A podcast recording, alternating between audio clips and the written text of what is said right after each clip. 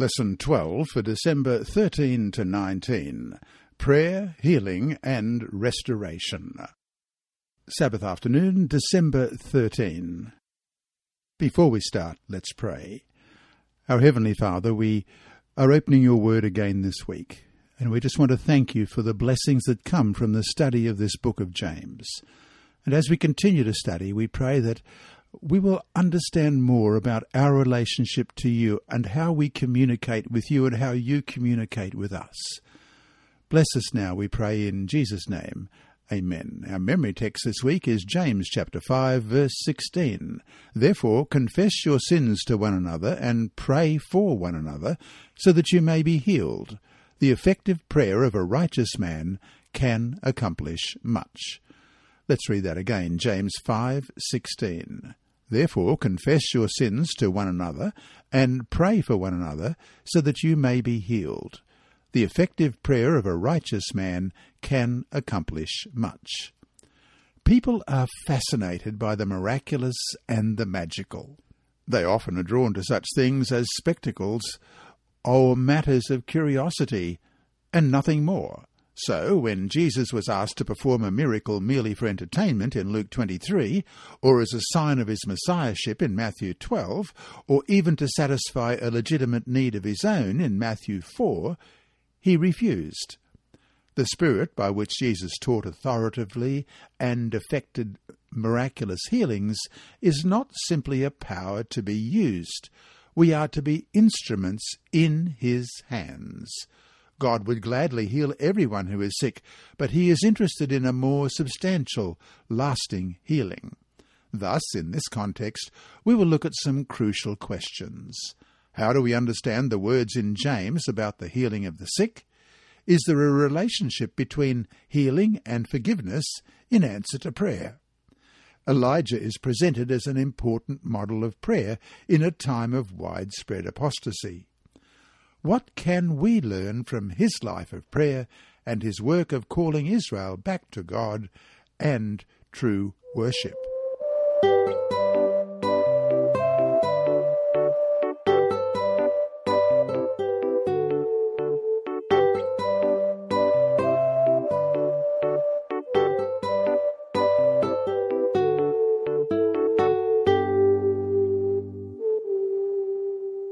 Sunday, December 14. The Essential Christian Toolkit. Question. Read James chapter 5 verse 13. What interesting contrast is he presenting here and how do we apply these admonitions to our own experiences? Well, James 5:13 Is anyone among you suffering? Let him pray. Is anyone cheerful? Let him sing psalms. Though dealing with two different things, suffering and cheerfulness, James links them with prayer and praise. Pray when you are suffering, praise when you are cheerful. The two practices are not that different from each other, however, because many biblical psalms of praise are also prayers, and James begins the epistle urging readers to consider it all joy when falling into various trials, as he said in James 1, 2, and 3, knowing that the testing of your faith produces endurance. The time to pray and the time to praise might be more intertwined than we generally think. The word for suffering in James 5:13 is from the same root as the word used earlier to refer to the suffering of the prophets in verse 10. It refers to both physical and mental suffering first and foremost for the danger and toil of war, says Ceslas Spicq in Theological Lexicon of the New Testament, Volume 2, page 239, but also to exhausting manual labour and costly effort. It is used in 2 Timothy 2, verse 9, and chapter 4, verse 5, too, to describe the hard apostolic labour that is not deterred by any difficulty or suffering the same book, page 240. As Christians, we instinctively turn to God when trouble comes. Prayer is especially essential in facing difficulties, but singing or playing sacred music, the word used psallo, can mean either, is also helpful. In the book Education, page 168, Ellen White has this beautiful little sentence Singing is as much an act of worship as is prayer. Indeed, many a song is prayer. How many of us have been depressed or lonely only to have the words of a hymn come to mind and lift our spirits? There are many among us who are suffering or need encouragement and would be cheered by a visit filled with prayer and song. Romans 12:15 Rejoice with those who rejoice and weep with those who weep. It may lift our spirits too, as nothing else can. The book of Psalms, especially, is a treasure house of prayers and songs that can provide inspiration, encouragement, and direction when we do not know where to turn for help. And so to finish today, we all know how suffering can draw us closer to the Lord and how it can drive us to prayer. What, though, are the spiritual dangers that come when things are going well for us? Why, especially in these times, is praise so important? What does it help us never to forget?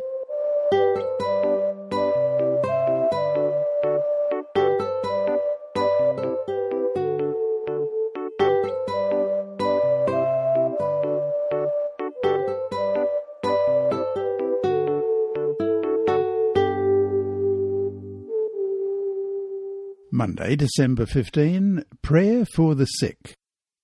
Question. Read James chapter 5 verses 14 and 15. What are the essential elements James prescribes for anointing the sick? And what important spiritual components are found in these texts?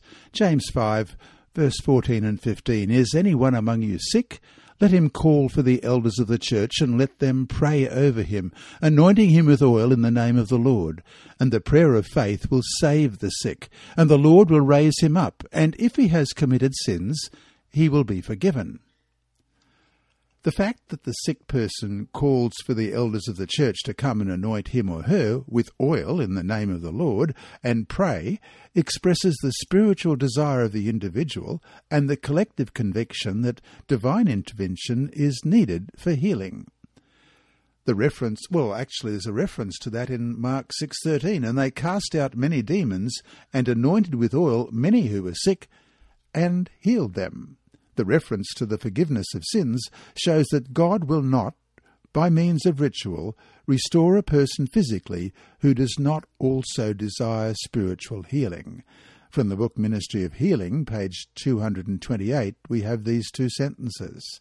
To those who desire prayer for their restoration to health, it should be made plain that the violation of God's law, either natural or spiritual, is sin and that in order for them to receive his blessing, sin must be confessed and forsaken. The request for divine intervention and the summoning of the elders of the church suggests that the illness is incapacitating and perhaps also too urgent to be done in connection with a regular church gathering. Two different Greek words are used for the sick here, the first, astheno, in verse 14, is also used of Dorcas, who became sick and died in Acts 9.37. The second, kamno, in verse 13, refers generally to the patient, but it is also used of those who are dying, and in this context seems to mean someone physically worn out or wasting away.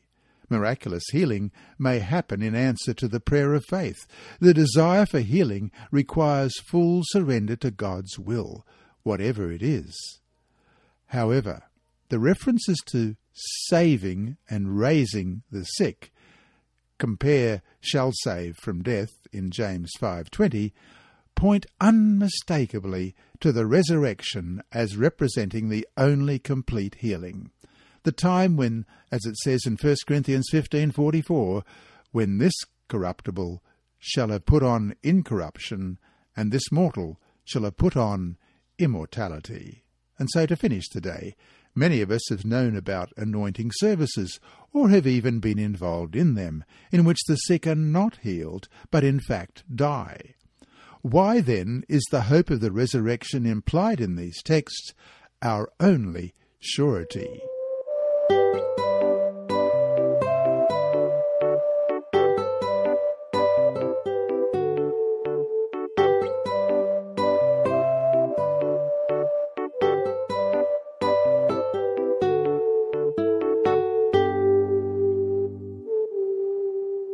Tuesday, December 16, Healing for the Soul. More important than the healing of the body is the healing of the soul. Our purpose is not, after all, to make people healthier sinners, but to point them to the eternal life found in Jesus. Perhaps that is why the only clear reference to healing in the passage for this week is our memory text in verse 16, which reads, Confess your trespasses to one another and pray for one another that you may be healed. The effective, fervent prayer of a righteous man avails much, which moves away from the hypothetical situations dealt with in verses 13 to 15. The word for healing in this verse, iamai, can refer to healing that goes beyond the cure of physical illness. For example, in Matthew 13, verse 15, For the hearts of this people have grown dull, their ears are hard of hearing, and their eyes they have closed, lest they should see with their eyes and hear with their ears, lest they should understand with their hearts and turn, so that I should heal them. Having already in verse 15 hinted at a broader understanding of healing, the resurrection, James makes the connection between illness and sin, the latter being the root cause of all our problems. Not that every illness can be traced back to a particular sin, but that sickness and death are the results of us all being sinners. Question.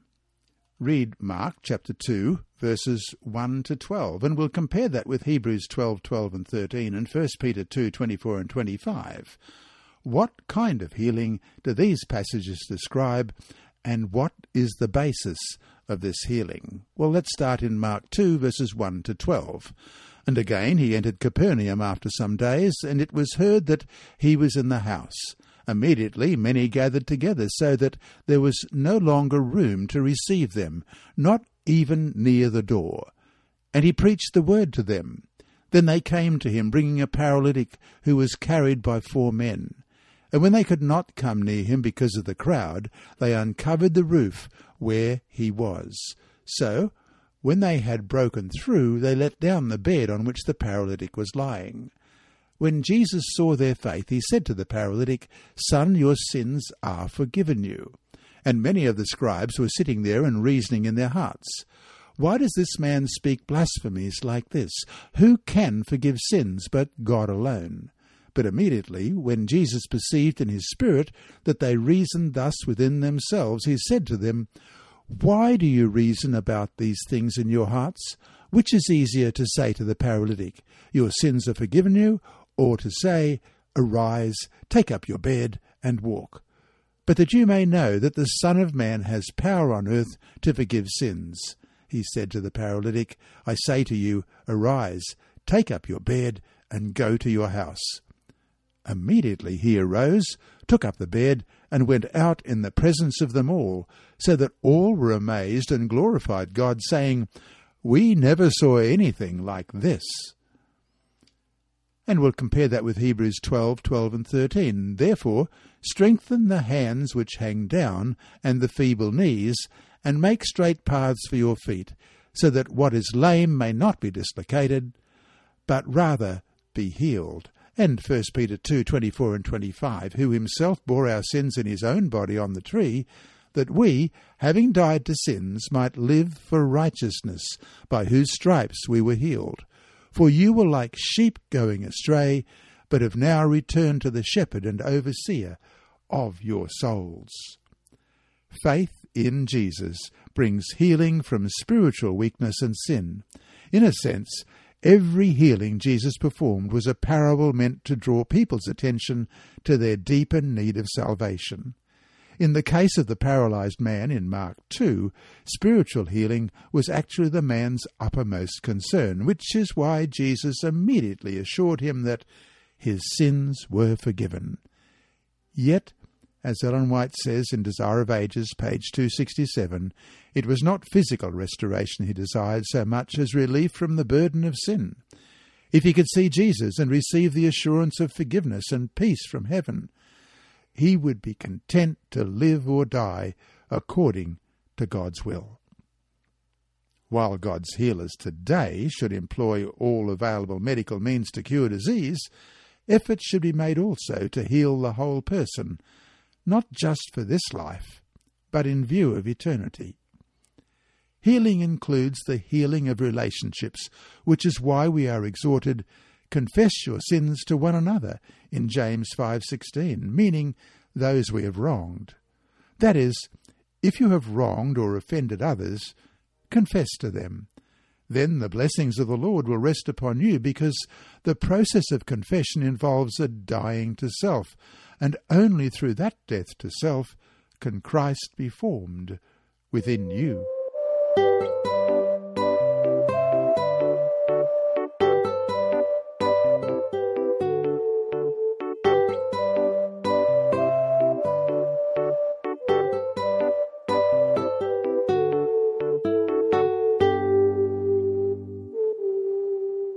Wednesday, December 17. Models of Prayer. Question. Read James chapter 5 verses 17 and 18. What do we learn about prayer from Elijah's example? How is it connected with healing, forgiveness, and restoration? Well, James 5 verses 17 and 18. Elijah was a man with a nature like ours, and he prayed earnestly that it would not rain.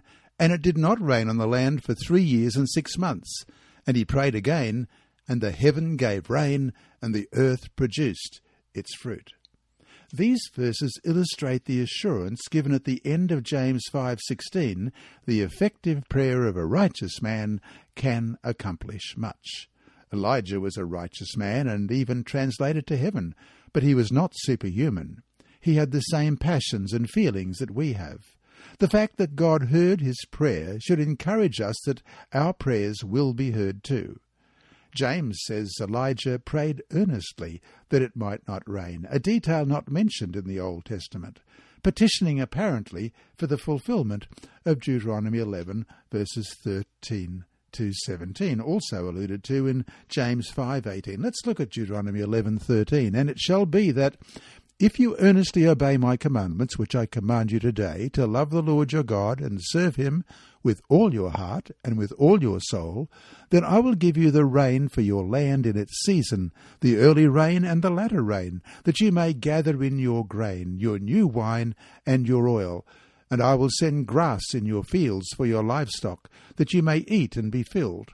Take heed to yourselves, lest your heart be deceived, and you turn aside and serve other gods and worship them, lest the Lord's anger be aroused against you, and he shut up the heavens so that there be no rain, and the land yield no produce, and you perish quickly from the good land which the Lord is giving you.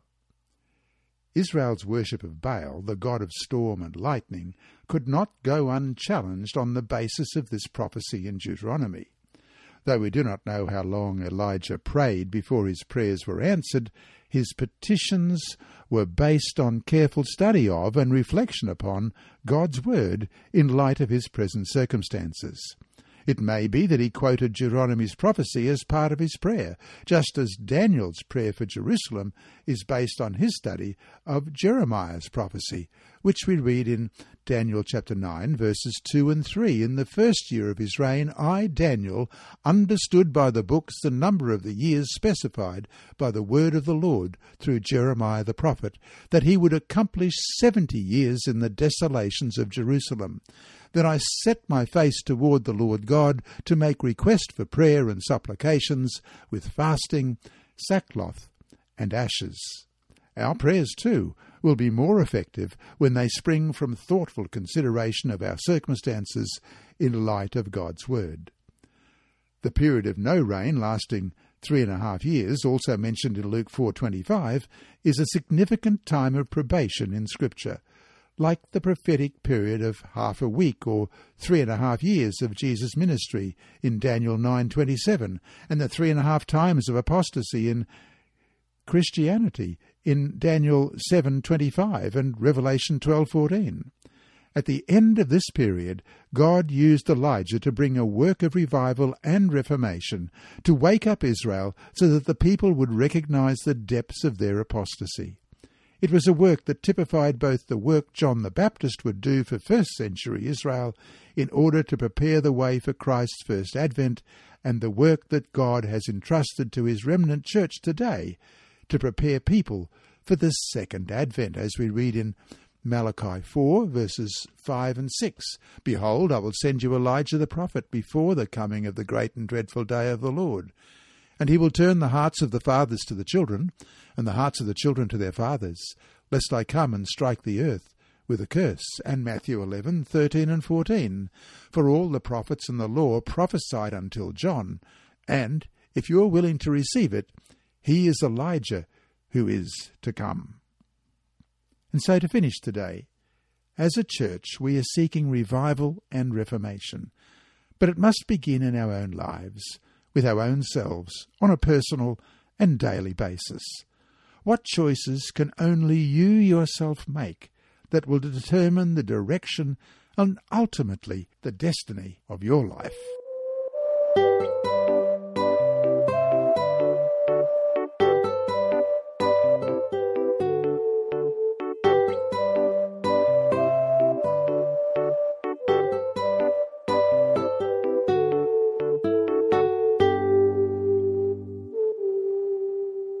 Thursday, December 18 Restoration and Forgiveness. God's Spirit worked through Elijah to restore the relationship between Israel and himself. But most of Elijah's work was not on Mount Carmel. That was just the beginning. He carried it forward in small villages and homes and in training future spiritual leaders through the schools of the prophets to multiply his work of revival and reform. Question. Read James chapter 5 verses 19 and 20. How does the work described here compare with the work done by Elijah, John the Baptist, and others? And we'll also look at some verses in Luke and Acts. James 5, 19 and 20. Brethren, if anyone among you wanders from the truth, and someone turns him back, let him know that he who turns a sinner from the error of his way will save a soul from death and cover a multitude of sins. And we'll compare that with Luke 1 16 and 17. And he will turn many of the children of Israel to the Lord their God. He will also go before him in the spirit and power of Elijah, to turn the hearts of the fathers to the children, and the disobedient to the wisdom of the just, to make ready a people prepared for the Lord. And Acts chapter 3:19 Repent therefore and be converted that your sins may be blotted out so that times of refreshing may come from the presence of the Lord. Often we forget the tender and patient work done by Elijah year after year. John the Baptist's work, too, focused on leading people back to the truth, inspiring repentance and baptism one person at a time. Jesus described his work in very similar terms, leading people out of error and back to the truth. We read that in John verse, uh, chapter 8, verses 43 and 45. Why do you not understand my speech? Because you are not able to listen to my word. You are of your father the devil, and the desires of your heart you want to do. He was a murderer from the beginning, and does not stand in the truth, because there is no truth in him. When he speaks a lie, he speaks from his own resources, for he is a liar and the father of it. But because I tell the truth, you do not believe me. This hypothetical situation, described in James 5, 19 and 20, uses a conditional construction in Greek, making clear that apostasy is not definitely assumed to exist, but is probable departure from the truth refers to apostasy not only in doctrine but in lifestyle, for very often the first leads to the second. Doubts begin to form about our beliefs, leading to double minded behaviour and finally to outright apostasy. Turning back a sinner from the wandering of his ways will save his soul from death, is a literal translation of James 5:20. Summing up all that has gone before, James appeals for his brothers in the church to do a work similar to that of Elijah in leading people back to God. This work requires much patience, sympathy, tenderness, and humility.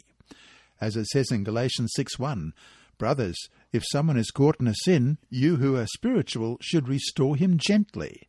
But watch yourself, or you also may be tempted.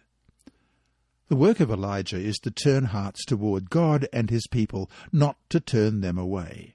Often the person is well aware of his or her sin and does not need it pointed out.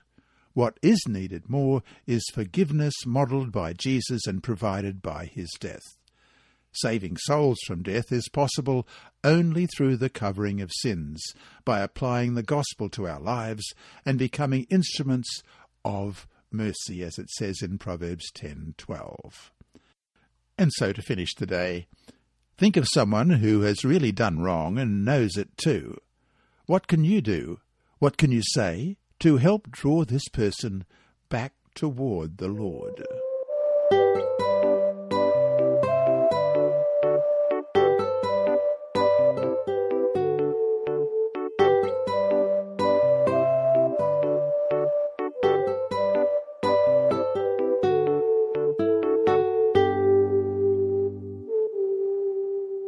Friday, December 19. From the book The Desire of Ages, page 504, we read, Christ asked us to become one with him for the saving of humanity. Freely ye have received, he says, freely give, in Matthew 10:18. Sin is the greatest of all evils, and it is ours to pity and help the sinner. There are many who err, and who feel their shame and their folly. They are hungry for words of encouragement. They look upon their mistakes and errors until they are driven almost to desperation. These souls we are not to neglect. Speak words of faith and courage that will be as a healing balsam to the bruised and wounded one. And that brings us to our two discussion questions for this week. The first is Think of a time when you really made a mess of things hurting yourself, others, and the Lord by your sin. How much did it mean to you to have people who, although not condoning your actions, and who might have generally and rightly been appalled by them, nevertheless sought to encourage and uplift you? What do you remember most about these experiences, and how can those remembrances help you do the same for someone else who has made big mistakes as well? And question 2. Read James 5, verse 16 prayerfully and carefully. Confess your trespasses to one another and pray for one another that you may be healed. The effective, fervent prayer of a righteous man avails much. What important spiritual lessons are here for us? What does this tell us about the power of prayer and how important it is for our spiritual lives? Though prayer can and should be a very private matter, in class, talk about what prayer does for you, how you have seen prayers answered, and how you have learned to trust the Lord when prayers aren't answered as you wish. In the end, what would you say is the most important practical benefit that comes from effectual, fervent prayer?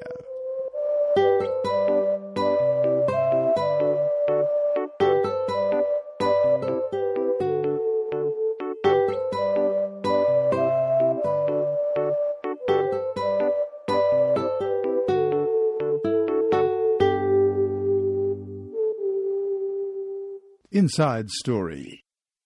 Our mission story this week is titled Under Arrest, Part 1. My pastor was planning to hold evangelistic meetings. He printed some invitation cards for members to give to their friends to remind them of the meetings.